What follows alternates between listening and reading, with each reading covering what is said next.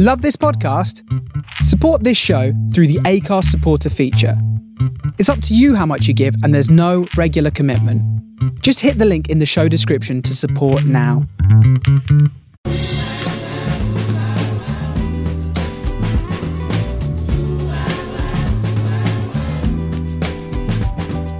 This is the Soho Radio podcast, showcasing some of the best broadcasts from our online radio station, right from the heart of Soho, London.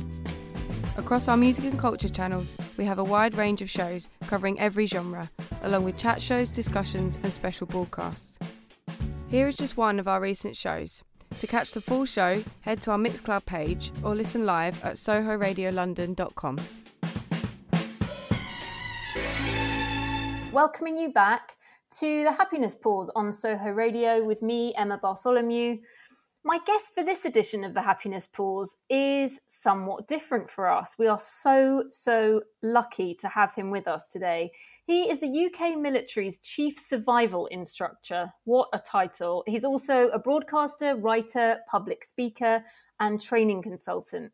His work, as you can imagine, takes him to some of the most remote and extreme environments on the planet, from jungles to glaciers. A former RAF helicopter pilot, he is the British military's chief SEER instructor, which stands for, the civilians amongst us will not know this, survival, evasion, resistance and extraction, and an elected fellow of the Royal Geographical Society. He's been a resident survival expert for TV channel Discovery, and his book, How to Survive, which includes advice on getting through the COVID crisis, importantly, was published at the end of last month. I have that book in front of me, and it is my great pleasure to welcome to the Happiness Pause, John Hudson. Welcome. Thanks very much indeed, Emma. Thanks very much for having me. I'm really excited to be here. Thank you. Oh, great. Well, it's a pleasure to have you. And I hope I included everything. You've done so much in your career, and there was so much in the book. I hope I did you justice in your intro. Thank you, and thanks for missing out the bad bits. Yeah, I saw those and I thought, no, you don't want them public. No, not today. Cheers. Not today. This is all about happiness, so I'm going to give you an easy time, I promise. So look, on that subject, this is something I start by asking all of my guests. How happy are you today? Have I got my work cut out, or are you in a good place? I'm in a good place. I mean, it's no different working from home at the moment than it has been for the last few weeks, but today's been a decent day. So I've managed to get my dosage of caffeine up, which always helps to feel a little bit higher, doesn't it? You know, that's always a good way to do it, so tackle it with a bit of that. And I'm not too bad, thanks. I feel like I've shot down the biggest things that I needed to get done in the morning so that we can have our chat now, yeah. Oh, good for you. Well done. Nice skill. Well, it's hardly surprising that When we start talking about your book and the things like to-do lists and organisational skills being imperative to survival, it's not surprising that you're so organised. Oh, it's a form for me, I'll be honest. This on a normal sort of weekday like this, I tend to not always be able to follow my own advice as strictly as I would like, but today's been good, yeah. Well done. You're winning so far. Now, listen, I've asked you to bring 5 tracks that uplift you to a happy place, which might sound trite, but I think music plays such an important part in that. Agreed. So we're going to listen to your first choice before we really get into conversation. This is a wonderful song. You've chosen The Man Who Sold the World by David Bowie. Why is this one uplifting to you? I love music. I'm not a muso. I couldn't certainly hold an instrument or put a note together in any way, but I love music and I love this track. And I think it's great to be able to keep discovering new things about music. And I've loved Bowie's music for years and years and years, but I came to this his original version of this track, particularly late. So I think that it just proves there's always space for exploration and discovery in any realm, including music. Nice answer. Okay, well, it speaks for itself because it's a true classic by a legend. This is The Man Who Sold the World.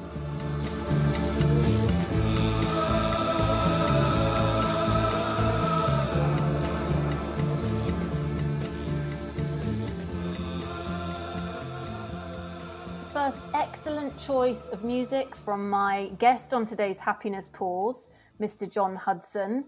Thank you for bringing us some brilliant music. That's just the start. I'm pretty excited to hear the rest of your playlist. Cheers, Emma. Yeah, I love that track. The bit we chatted about just before it came in is when we lost David Bowie a couple of years ago, it was a bit of a shock for everyone. And I'd loved his back catalogue since I was a teenager. And I know loads of really good bands that I enjoy listening to cite him as an influence. And so it was only after he died that I knew he was the original, in my experience at least, the original singer of that song. Because I'd first come across that track. I don't know if you remember the acoustic version that Kurt Cobain did years ago on MTV. Oh, yes. Nice. Yeah. I thought that was brilliant. And so to uncover a little golden nugget of Bowie that I hadn't been aware of for all these years was that in itself made me happy. And I think I listened to it on repeat driving to work for about a month. Yeah. Yeah, I do that sometimes with his songs, especially Let's Dance. I'm a big fan of that. Oh, well, yeah. I'm so many of his songs, to be honest. But yeah. Now you briefly touched on this before we heard him with The Man Who Sold the World, saying that you love music, which is music to my ears as a massive music fan. Do you think music is an important part in your general sense of kind of well-being and happiness? Is it something you turn to?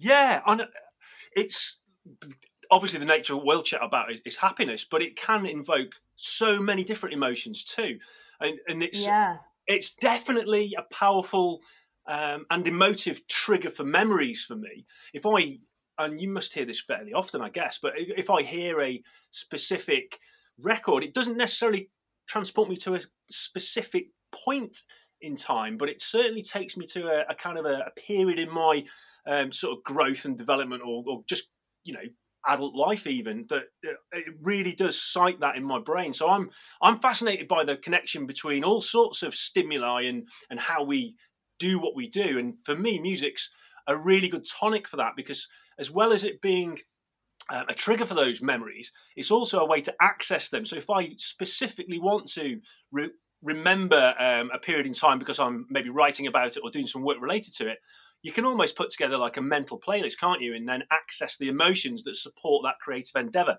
So I think it's a powerful tool in terms of it can trigger memories, or you can use it to enable that too. Oh yeah, totally with you on that one. The age-old adage of the universal transformative power of music. I'm always banging on about it. I'm sure people are bored about that by now, but it's true. So true. Definitely with you.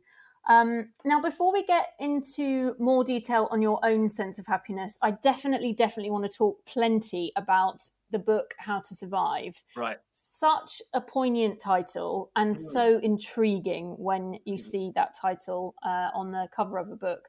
What I liked about it myself was that, as gripping as it is in your telling of awe-inspiring and mind-boggling true tales of survival, which you pepper throughout the book, and they kept me turning the page, it's also brilliantly like a reference guide to kind of preparing for life and surviving all sorts of personal tests, as well as far more extreme and I would imagine much rarer ones. And they all are so relative to any human experience. I was once lucky enough to hear the Andes plane crash survivor, Nando Parado, who was one of the rugby team. I heard him speak at the Hay Festival, and he said something that has always stuck with me, which was, we all have our own personal Andes.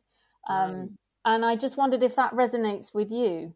Wow, that's a powerful quote, isn't it? Yeah, nice one. It is, and thanks very much for the description of the book, because that's exactly what I'd hoped that it would be when I started it.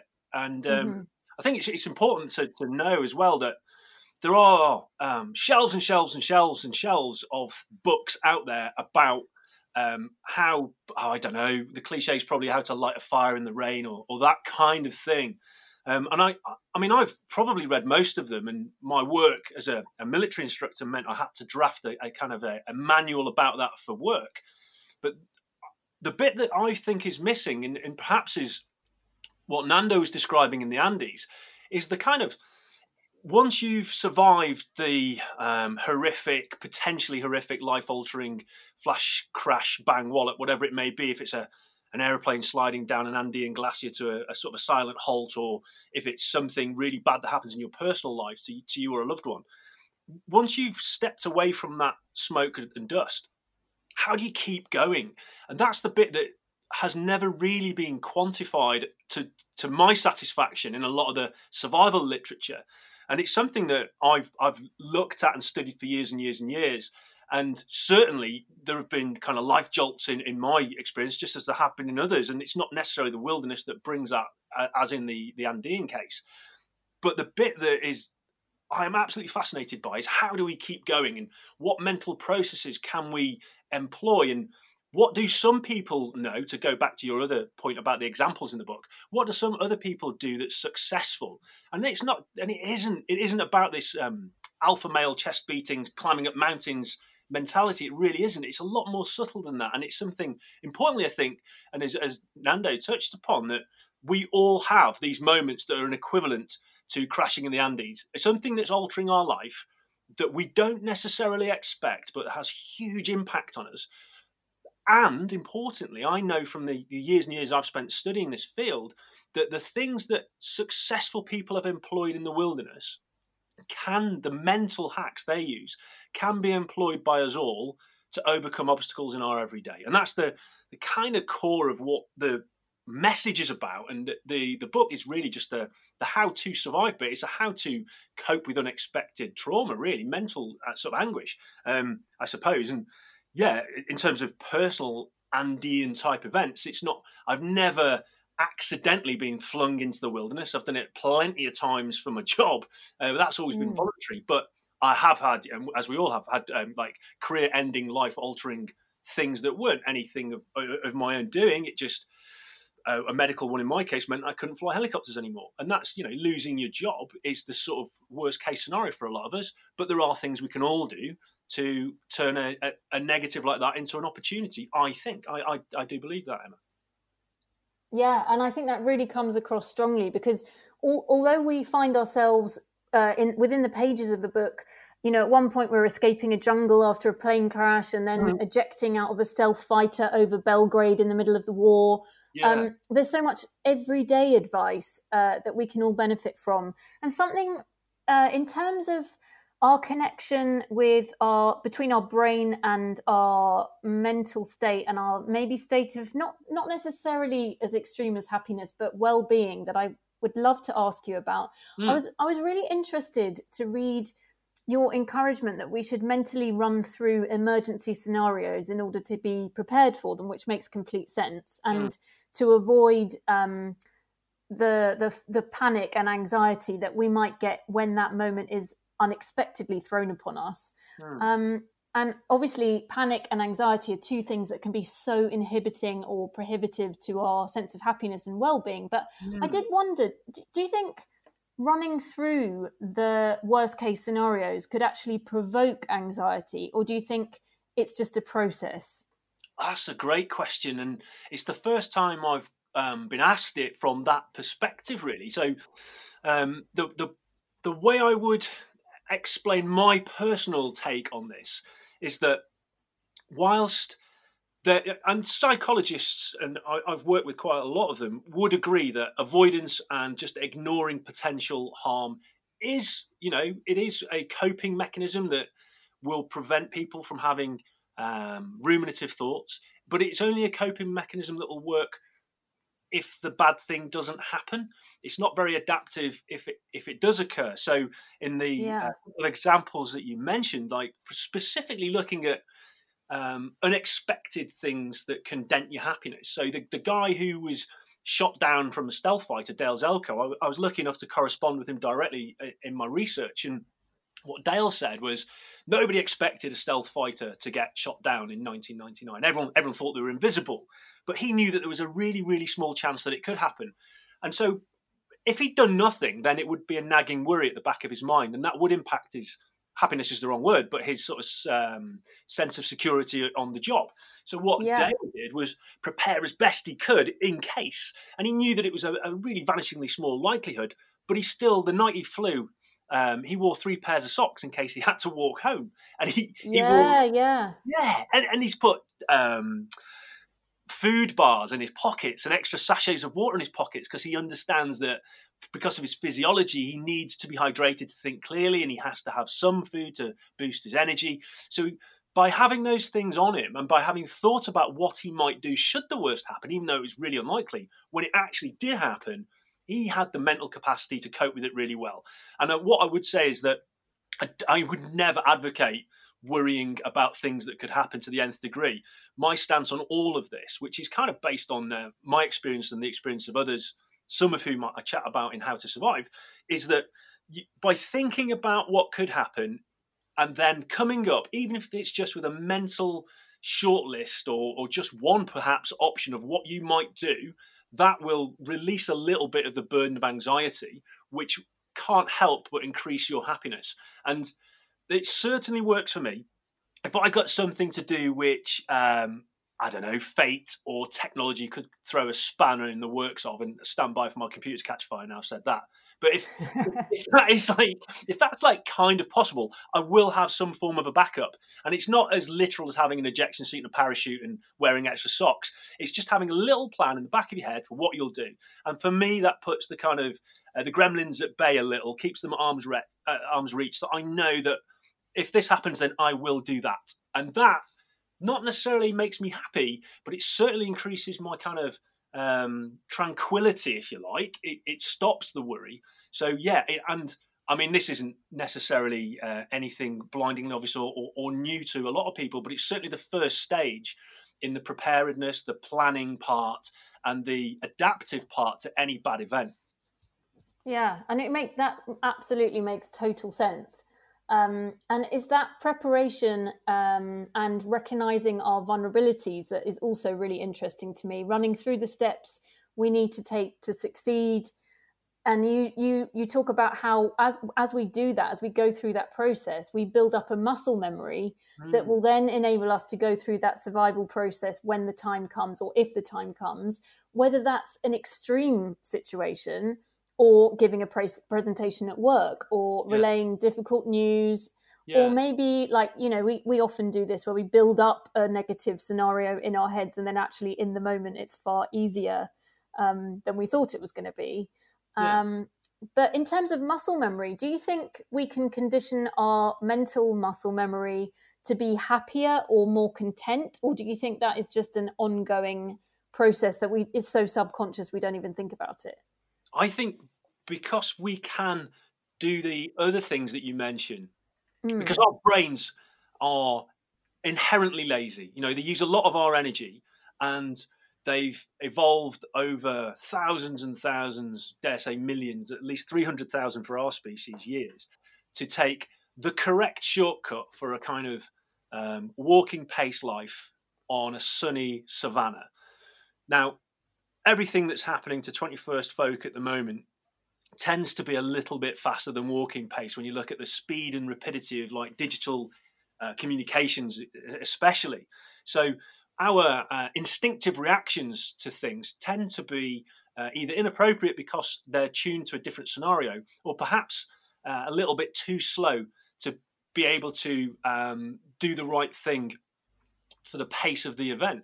So to answer the question about whether we can train our brains to be more happy, we can certainly train our responses. I know for a fact that mental responses and physical ones, so the muscle memory and almost like your brain, your brain's kind of muscle memory in itself, if you take your brain to the gym, which is easy to do because you don't have to go anywhere, you just sit there and think about it, then you can come up with the appropriate response that will release a little bit of that burden of anxiety, therefore pushing you towards the happy side of the sort of little scale that it's on.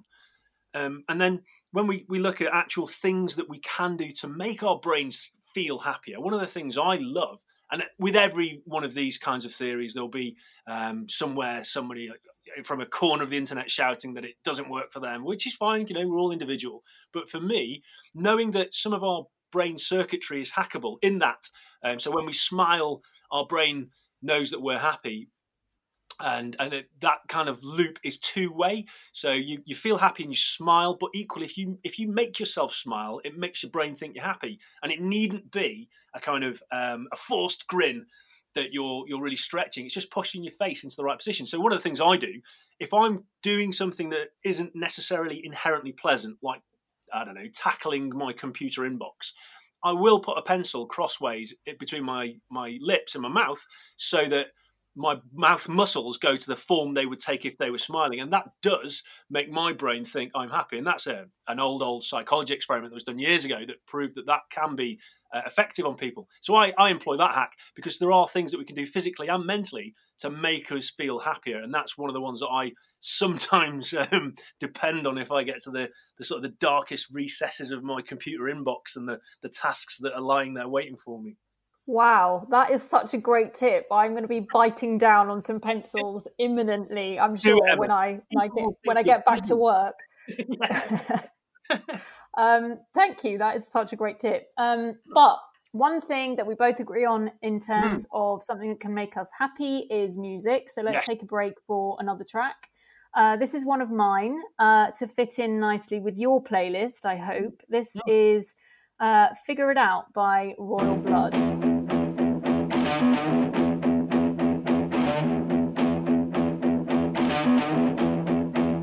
That was the brilliant Royal Blood, who we haven't heard from for a while. I really, really want some new music from them with Figure It Out. And I love what people might think is a guitar solo in that, but it's actually an augmented bass. And the way that he plays that, oh my God, it is just genius.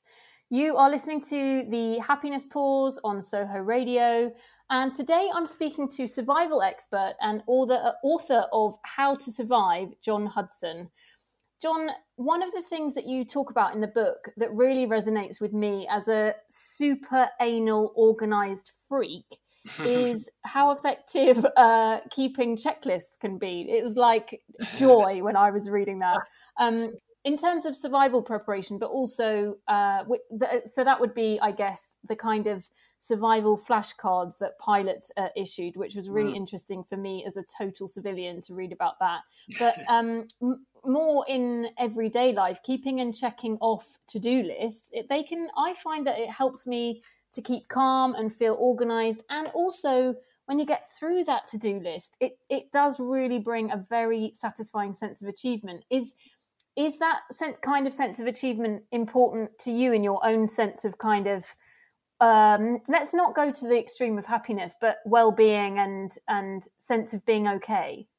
Yeah, and what you've said makes complete sense to me as well, because it's a sense of, well, it's almost a sense of progress, isn't it? It's like knowing that you're making headway rather than just being on an endless treadmill. And one of the key things for happiness to me is that sense of control almost. I'm not a control freak by any means.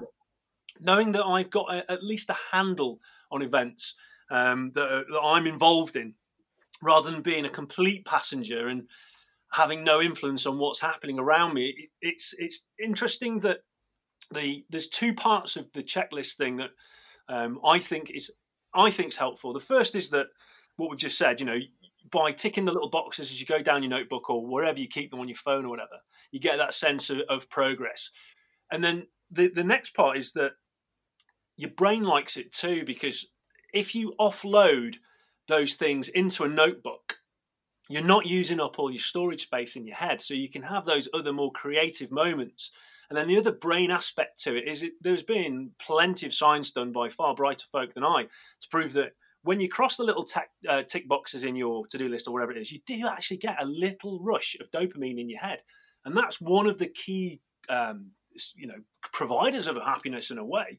So there's a strong collection between unloading the baggage from your head by doing it, so freeing you up to be more creative and more adaptive and therefore more kind of successful in your challenges, whatever they may be, and equally by progressing slowly through them rather than trying to rush headlong in a disorganized way, you're actually getting nice small little spikes of the happy chemical as you do it. So yeah, there's a lot more to it than that, I'm sure, but for me, that if I were to boil down the benefits of checklists, I would say it was those two things. Do you know what? I, as someone who has always felt like a lifelong loser for my love of lists, you've just made me feel so much better. There's science behind it. I am justified in being a loser. But You also just mentioned there about freeing up some kind of headspace, mental capacity by almost alleviating that list in our brain by just getting it out, whether it's on the phone, on your tablet, in your notebook, wherever it might be. Yeah. And I also really resonated with the part where you talk about going for a stroll or getting some fresh air, because if you have a mental block, you can release it and some ideas might be freed up by just having a change of scenery, which I totally agree with. And I wondered if there's a place where you would specifically walk, not necessarily an exact location, we're not trying to stalk you, but like a kind of environment that you would find quite freeing and liberating for your ideas to get them flowing. I think that's a fascinating way to look at it, and there's a part of my job which is to do with making sure that I'm not being stalked. So I'd be upset if you caught up with me, but that would just be more embarrassment than anything else. But the bit I like about this part of the sort of psychological science of it all is that it's been proven not that long ago originally in kind of quantitative data, but certainly echoed a lot recently in my part of the world, down in where I live at the moment, down in the southwest of the UK. It was actually one of the universities down here in Exeter that came up with some of the most interesting statistics about all this. So the bit I like is that the knowledge that science backs up that just by going into an outdoorsy space, a green outdoorsy space, has a very, very positive effect on your happiness. Fact. It's equivalent to something like 50,000 extra pounds in your bank. You know, it's a real nice kick in the right direction. And the next best bit, I think, is the bit that came out of Exeter Uni recently, which said that the dosage in terms of the green spaces as a medicine, if you were to compare them to that, is that you only actually need to do a couple of hours per week to get that benefit, which we can all fit in, I reckon, with like maybe a half hour here or half hour there. So in answer to the where part of the question, for me, I know from that it doesn't really matter which area I go to, provided it's got elements of kind of the natural environment in it, you know, those sort of forest bathing, as the Japanese would call it, or a chlorophyll sort of wash.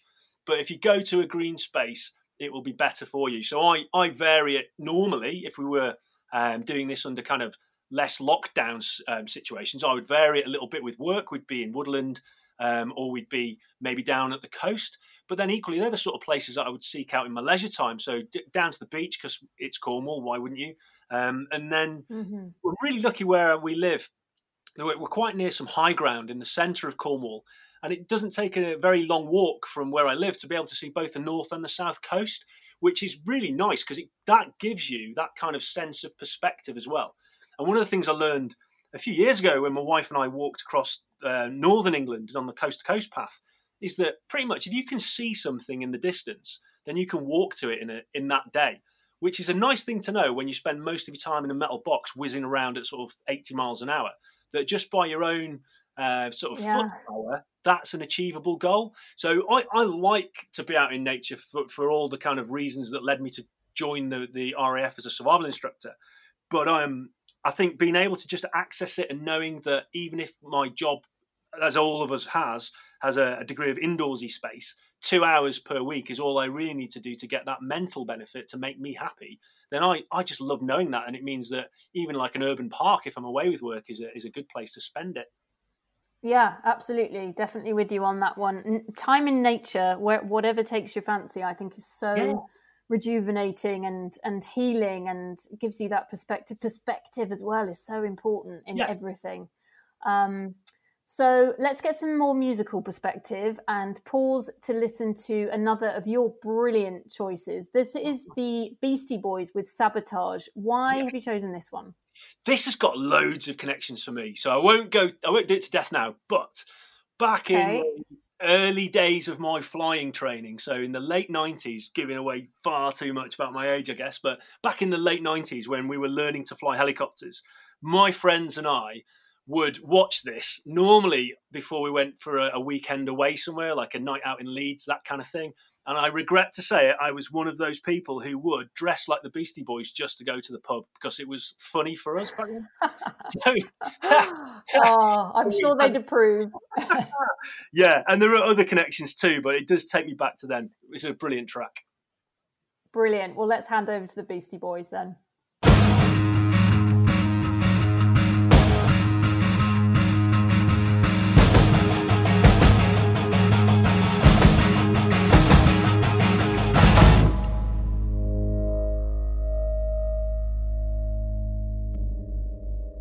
Was yet another seriously kick-ass choice of music from today's guest, chief survival instructor to the UK military and author of the brilliant and hugely useful How to Survive, John Hudson.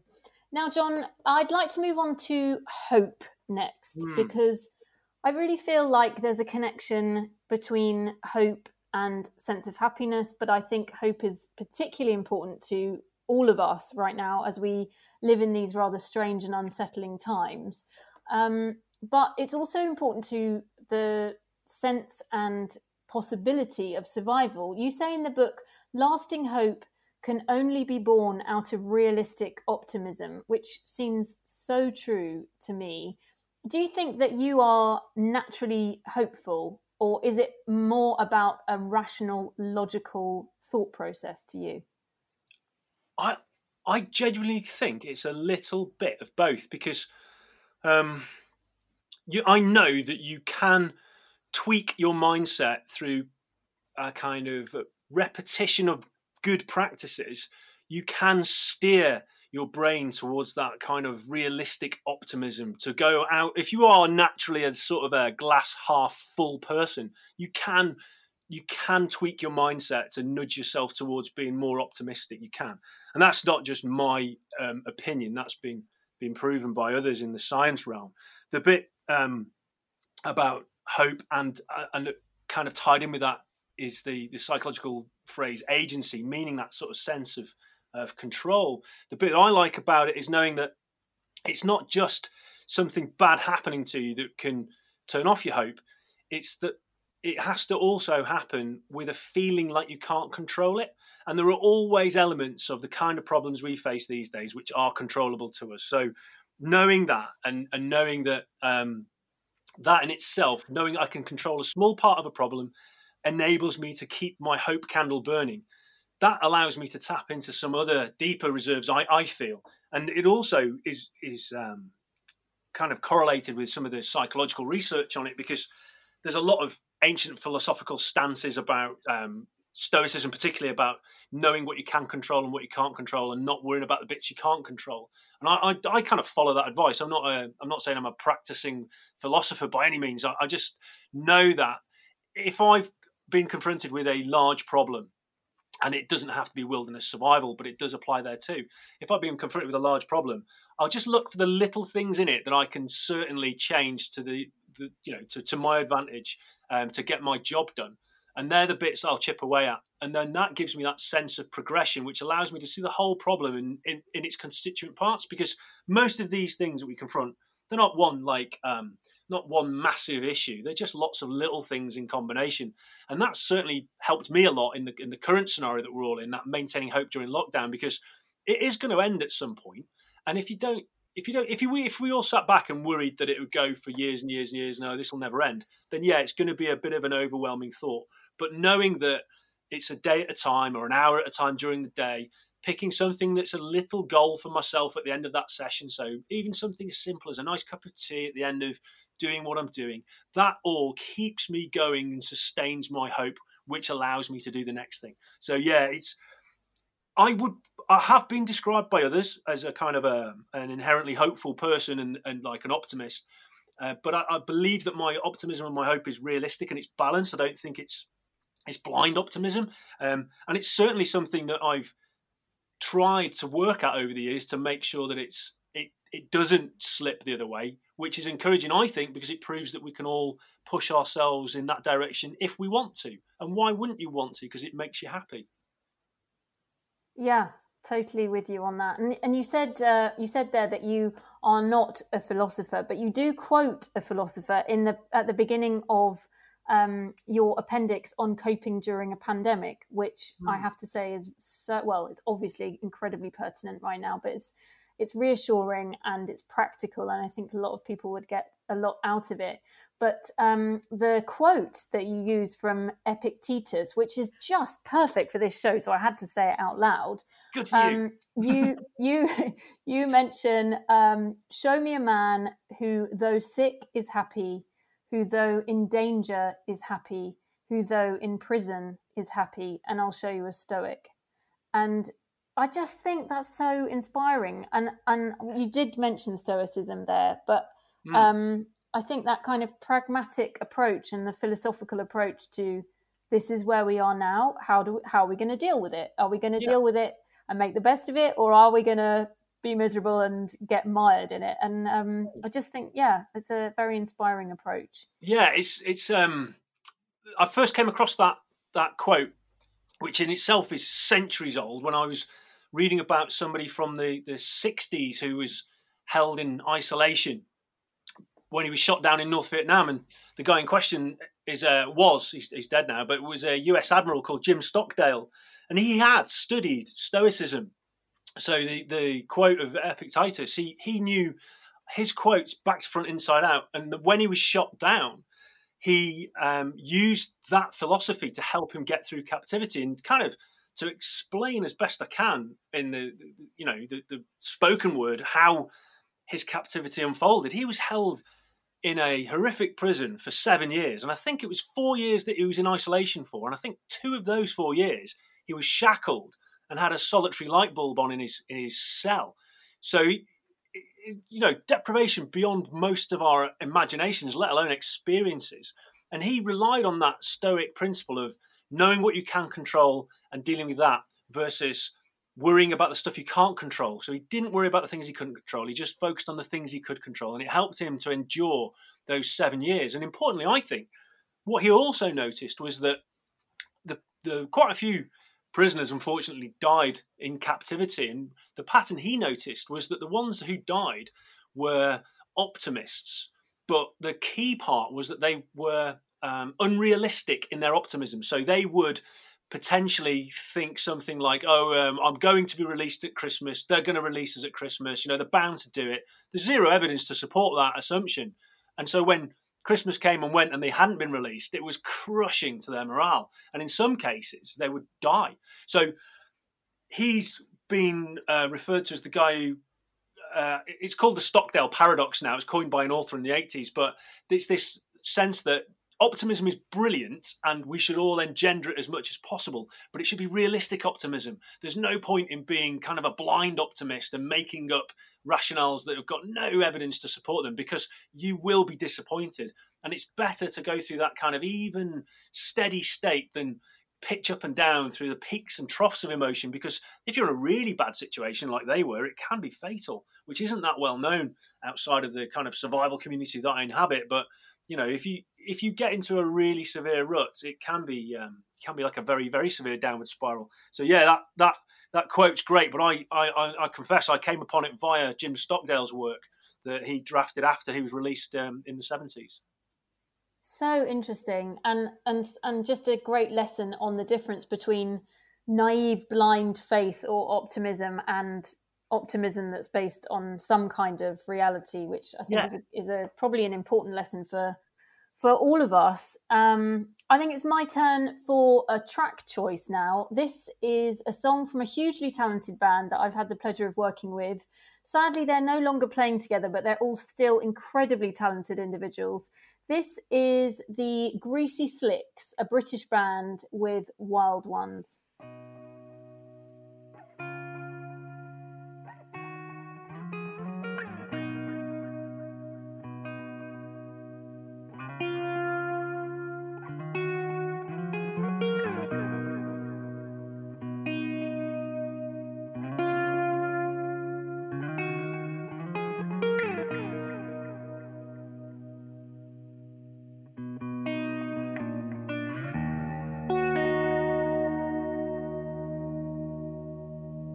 beautifully mellow Wild Ones from Greasy Slicks, but with another killer guitar solo right in there. You are back today with The Happiness Pause on Soho Radio. Now, John, I'd like to ask you on a personal note. We've talked about some of the kind of isolating impacts of the pandemic that we're living through, but how has the daily challenge of coping with lockdown affected your daily life? Have you been able to, I mean, I imagine that you do loads of traveling normally. That's all been shut down. Then it must have had an impact. Have you been able to kind of find an easy breezy way through, or has it been tough? I don't want to make what I've had to do sound tough, because the real workers have been out there doing their bit and keeping everything going around us. The majority, sure, the vast majority of what we do is still best delivered as kind of face-to-face training rather than distance learning. There are elements that we do via distance, but of course, some of it has to be face-to-face. So understandably, I mean, the vast majority of that has had to be put on hold. So I've done some small socially distanced face-to-face type serials for people who really, really, really need it because they're going to go somewhere dangerous and have to have it. But a lot of what we've been doing is similar to a lot of other people. It's kind of stock taking, making sure that all the stuff that supports the things we do when we're out and about is as accurate and as up to date and as maintained and reviewed as it can be. But the one thing that I have benefited from, I suppose, if we're looking at gains and losses, is that my kind of commute to work no longer happens. So I've got at least an hour and a half in the day that I didn't used to have, and I've really tried to spend that time well rather than just killing it. I didn't want to end up getting into kind of a negative pattern of watching mindless telly that I wasn't really interested in.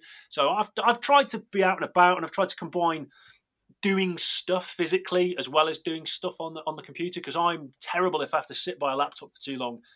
I get really fidgety. So I've tried to get, exercise by doing practical things outside. So that, the small garden we've got here is the tidiest it's ever been. But it's a balance, isn't it? There's no point complaining because we're not being asked to do something really, really hard. We're just being asked to socially distance, maintain that kind of personal discipline and respect the NHS and the others, because by doing that, we're helping them. So reframing it as that kind of positives help me, knowing that my inactivity is helping them. It's been similar to a lot of people who are listening to this, I guess. You're a lot more confined, but there are creative opportunities and outlets if you look hard enough.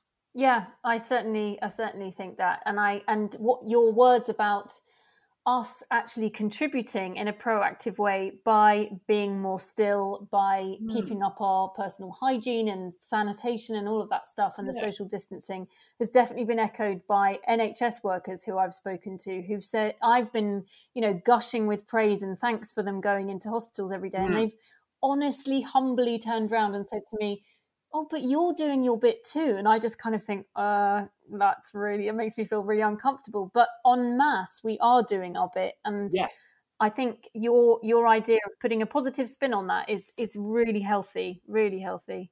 Well, I try to be positive. So I'm going to reward you. Go on. No, carry on. I was going to reward you with a song choice, but come back to me. Okay, so the positive spin, I think, for that as well is, whilst we're inactive and we're contributing, it's quite trite, I suppose, but survival is, it's not a solo effort, it's a team sport. And that's not my quote, that's from an astronaut who had to go through survival training. So in this case, there's a little bit of that going on. Even though we're isolated, we're kind of playing the game as a team by doing the right thing. So that was all I was going to say, Emma. Sorry, please do play an amazing track. Well, you can call it amazing because you chose it. So well done to you. Pat on the back to you. So this next one is Long Flight from Future Islands. Tell us about this one. Why do you love this one? Oh, this makes me happy. So I was listening to it a lot on a long flight a few years ago, probably 4, maybe 5 years ago. I was going to work away for a little bit, and it was just the right thing. It's also one of my wife's favorite tracks and bands, and we listen to it a lot together. But similar to the Sabotage one, I'm a bit of a visual learner, Emma. So I love the video to this, and something that makes me happy whenever I watch the video. And for anyone who hasn't checked it out yet, you really should, because it's not often you get to see a load of Japanese Elvises dancing in a park. But the technology fact that we're bound to have at some point, if indeed we haven't already had it, proves my kind of ineptitude with anything technological. So I'm not brilliant at anything to do with connectivity, and I proved this by showing my father-in-law the video to this track on my phone, which I didn't realise was actually being projected onto my mother-in-law's telly in her bedroom at the same time at night. So she was watching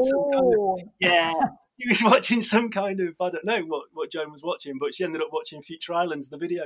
So yeah, that makes me happy for many reasons. Oh, that makes everybody happy to just imagine that. This is Future Islands with Long Flight. It's 'cause you need a hand. It's 'cause you need a hand. It's 'cause you need a hand.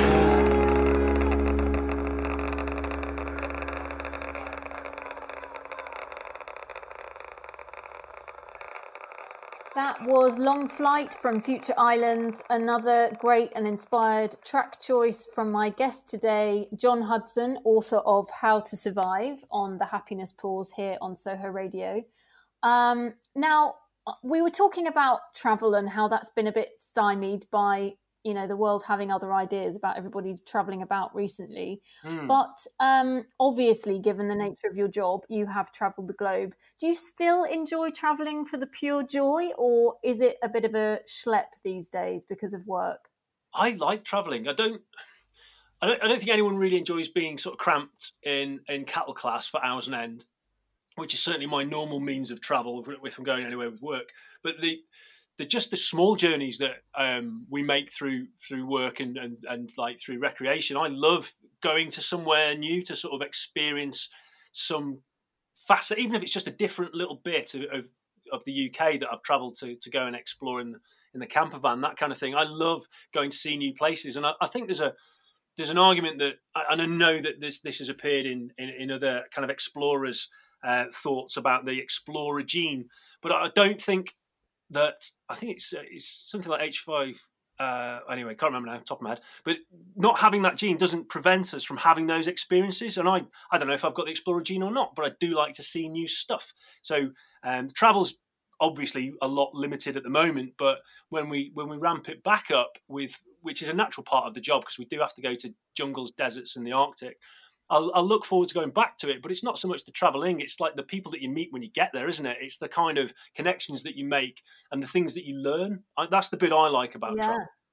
Yeah, absolutely. Learning and the whole experience is just wonderful. I found myself transporting or maybe telepathically travelling recently just to kind of remember some of the places I've been so lucky to have visited in the last year.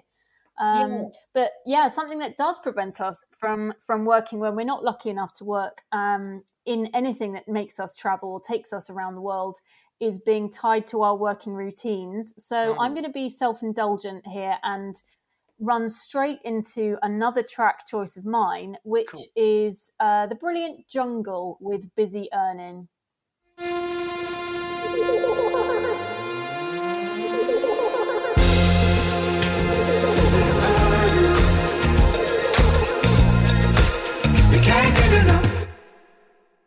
That was Jungle with Busy Earning. I hope it got some of you onto your feet and moving around, because that is definitely part of my own sense of happiness. Now, I am joined today by, among many other skills and talents, author John Hudson, who has written the brilliant book How to Survive, and that is now available. So I urge you to go and find yourself a copy. And it's a great Father's Day idea as well. So get buying, please. John, we're going to talk, sorry for that blatant plug, but John, we're going to talk a bit more about you owe me some commission though, so let's talk about that off air. We're going to talk a bit more about your sense of happiness now. Tell me, you seem like a pretty cheerful bloke to me. Are you happy by default, or do you have to work at it? Oh, I think I'm happy by default. But there are certainly times, I'm sure everyone must have times where things like feeling happy isn't your default setting and you have to work at it. But I think if we were happy all the time, you know, I contend that's not even possible. You've got to experience all the darker colours to experience the sort of patches of sunlight, haven't you? So, I feel like I'm a fairly happy person. There's an interesting stat that I stumbled upon during my research for the book, which is that when you encounter people who naturally aren't that happy soul, you know, the sort of the always see the glass as kind of, I don't know, a quarter empty, or like that they're looking through the telescope the wrong way, and they're like in my world we just know them as mood hoovers, but they're really sort of bring the party down type people.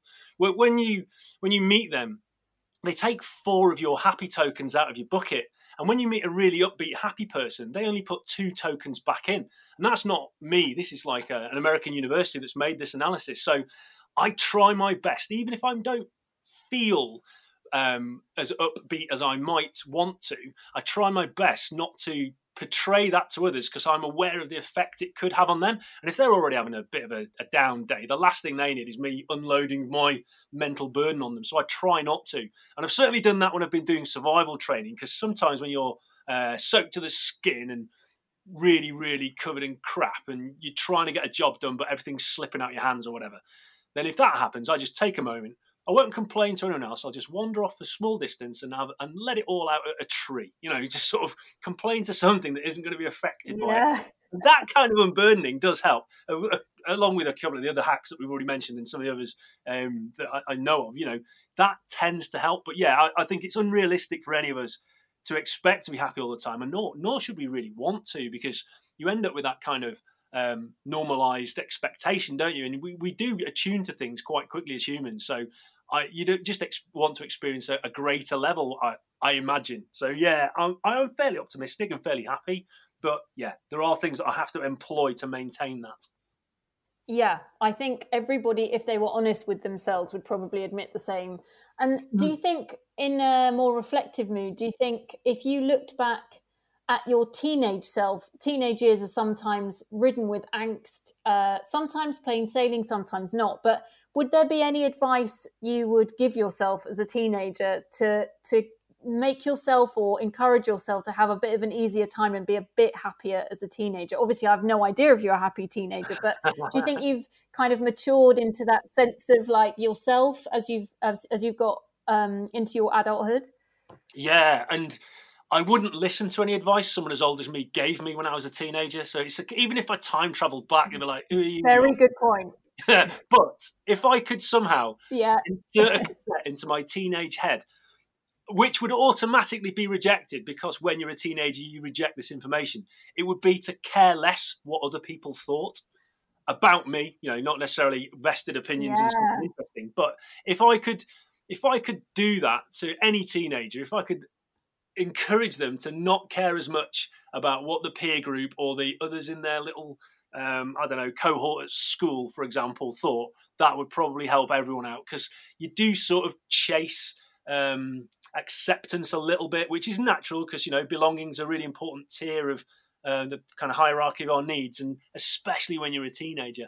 But if I could make myself care less what other people thought when I was a teenager, that would probably have increased my happiness, yeah.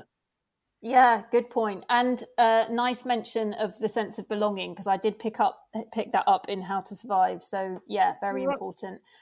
Time for a music breather again. This time is one of your choices. This is a track I listen to a lot, I'm not going to lie. It is a piece of musical awesomeness. This one is Led Zeppelin with Immigrant Song. How? I mean, you don't really need an excuse. It's just brilliant. Yes, agreed.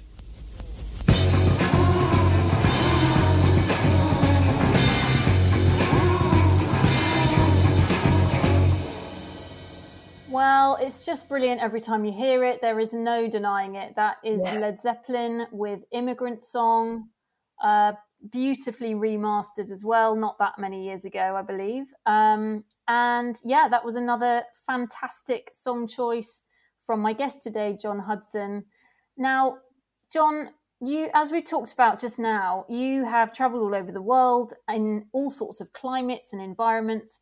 Is location important to you in feeling happy? I think it's going to definitely affect my mood where we are. But because, like you say, I'm really lucky with my day job and I do get to go to some pretty cool places, it's very, very hard not to feel happy because mostly because of the gratitude for the opportunities, I suppose. It's... which I suppose is distinct from happiness, but that feeling of gratitude is important to me because I believe that we should never take those sorts of things for granted because you never know when they're going to stop. I mean, that's been proven for most of us recently, hasn't it? You know, you've got that kind of, we've all endured a little bit of hardship recently, and whatever personal challenges we faced during this like pandemic lockdown, it's going to have stretched our coping mechanism a little bit. So being grateful for the opportunities to travel and therefore not taking it for granted. I think that appreciation, that taking a moment to appreciate the things that we've got. I'm really lucky that I get to travel with work, but even the little things that we get to do day to day, I reckon we're all going to savor that first pint back in a pub or whatever the equivalent is for that, for you personally. We're all going to savor that and it will taste better than the ones we took for granted before. So it's a little bit of that really, Emma. I try not to take things for granted. Yeah, I'm a big fan of feeling grateful, gratitude. I think it's so important because then you stop to be grateful or express gratitude, even if it's to yourself. Like, I'm really grateful for my brain or my sense of humour or whatever it is that's got you through a difficult moment. I think it just reminds you that you can get through anything. What about, I just mentioned climate in terms of you travelling all over the place. Is there a particular type of climate that you feel sort of at home and comfortable with, or are you happy in any old weather? I don't know. I'm quite lucky that even if it's sort of horizontal rain, cold, wet, miserable British summer liquid sunshine, it doesn't really make me like regret I'm not indoors. I just like being outside. I think of all the kind of more extreme places that I've been lucky enough to go, there's a couple that I do feel at home at, and it's a toss-up really, but it's either the sort of tropical rainforest environment or the extreme cold environment of high Arctic. But I suppose that could just be because at certain times of year we tend to go to certain places. So the high Arctic, when I was working with the Canadians up there, it was really, really cold. It was uncomfortably cold. You know, it's minus 64 Celsius. Things that you take for granted, like... Wow. Without being too base, but just going to the toilet is a potentially life-altering experience when it's that cold. So you've got to make sure you kind of you know what you're doing without painting too gory a picture. So I enjoy it, and like we spoke about a moment ago, Emma, it's not necessarily the extremes of climate that are in themselves such an enjoyable experience. It's the opportunities that being there presents. So working with kind of older Inuit people and learning how they endure that, and walking around behind the older Inuit guides and being taught how to find the right snow to build your igloo, things like that. I love that sort of stuff. But were I to be dropped off there without the right equipment, no, I wouldn't like it. And it would probably not take too long until anyone other than an Inuit succumbed to it, someone who's absolutely habituated to it. So I like the extreme cold because it really feels crisp and clean. And equally, I do like the tropical rainforest because life is so abundant. It's the opposite. It's damp and wet and everything rots and gets mold on it. And if you get a cut or a scratch, you have to attend to it or it will get infected. But it's such a thriving place for other life. And knowing that I've been lucky enough to travel to several kind of jungles and see them, especially when we're more at risk of destroying jungles than jungles are of destroying us, It's nice to have been able to be lucky enough to experience those places, and again to work with the First Nations peoples who live in them to learn what they know and how to live in harmony with those sorts of environments. That's the bit I like. Yeah, and honestly, John, you paint such vivid pictures of all these places. This is why you're a great writer, because we are every other word we're transported. One minute we're in the rainforest, the next we're in the Arctic. It's quite. It's quite dramatic, I have to say. I'm all over the place here listening to you. It's great. So I need a bit of a pause to listen to a bit more music. We've heard one one set of legends with, well, we've had so many legends today, but we're going to move straight into another one, which set of British legends.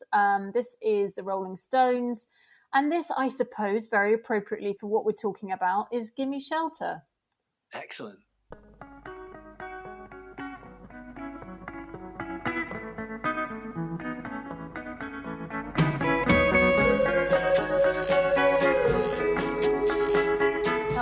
I disappear into some hedonistic fantasy world, which that last track, Gimme Shelter by the Stones, does have a little tendency to make me do. I'm going to pull myself back into the room, back to our guest, John Hudson. And John, I think we're going to go straight into your final track choice of the day. I can't believe we are there already, but we are. Before I ask you one final, rather tricky question, I have to warn you. Now, this is a great choice. You've chosen the Stone Roses with Fool's Gold. Can you give us any stories behind this one? Oh, there's loads. Yeah, so it's my favourite track ever, probably, and I've known it throughout my sort of adolescence and up to now. I've loved it all the way through. I can even remember that if you go into the Eldon pub near Leeds Art College where I studied and typed in 11310 as your 50p went down, this would come on before you'd chosen your next two tracks. And that's old knowledge, because not many pubs still have those in them. But there's a really, really good friend of mine who was very, very badly injured in a helicopter crash not that long ago. He's on a very, very long road to recovery, and hopefully, you know, we'll get him back eventually. But me and my Bezzy Mucker went to watch the Roses when they reformed in 2012 at Heaton Park. And the version of this that they played at that gig is just blinding. So whichever version you've got doesn't matter, but it's been a kind of a track that's made me feel happy my entire adult life. Love it. Oh, I love that. I love that reasoning. So sadly, we're not going to listen to the Healey Park version because it's over 13 minutes long. But I would urge people to check it out on YouTube. Do check it out on YouTube, people, because it is definitely worth seeing. There's nothing quite like seeing a band play a festival. And my God, could the Stone Roses play a festival? So this is Fool's Gold.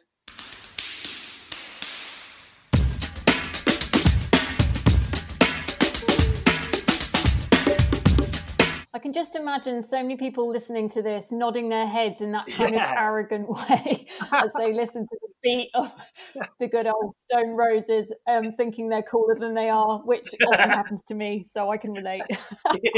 So that was a classic festival track. That was the Stone Roses with Fool's Gold, the final choice of my brilliant and inspiring guest today, John Hudson, author of How to Survive. Now, John, sadly, we are nearly at the end of today's show. It's gone quickly because you've been such a brilliant guest. You mentioned something poignant about accessing happiness in the book. You suggest that when dealing with the unexpected and when we're under pressure, we focus on the things that keep us motivated, help us achieve, and ultimately make us happy. So I'm going to put you on the spot and ask you, can you give us your three essential ingredients for happiness? Oh, that's a really good question. So one of the most important things to make sure that we do feel happy is to have enough time. So not to rush. And I'm trying to put that into a suitable context, but I hope you get the gist of what I'm saying. It's like if you're doing something that's potentially going to make you feel happy, then don't rush it, you know, enjoy it. And then you've touched upon this quite a few times. The place has to be the right place, because my work environment takes me to some very, very odd places from time to time, and some of them inevitably suck the happiness out of you, whereas others can't help but make you feel upbeat. So having enough time in the right place. And then the last one's super duper obvious, I'm sure, for most of us, is just to make sure that you're sharing that with the right people, because I don't think it's impossible to be happy on your own. I don't at all. I'm not suggesting that, because I'm a little bit of an introvert myself, but I think a shared happiness is greater than the sum of its parts. And especially if you've got some kind of connection that you can then draw back upon with those people or that person that you can tap into in the future, it becomes like a little reservoir of happy in your brain that you can take a drink from every now and then if you do feel like you're in the wrong place with the wrong people. So those would be my three ingredients. And if I was allowed a fourth, it would be beer.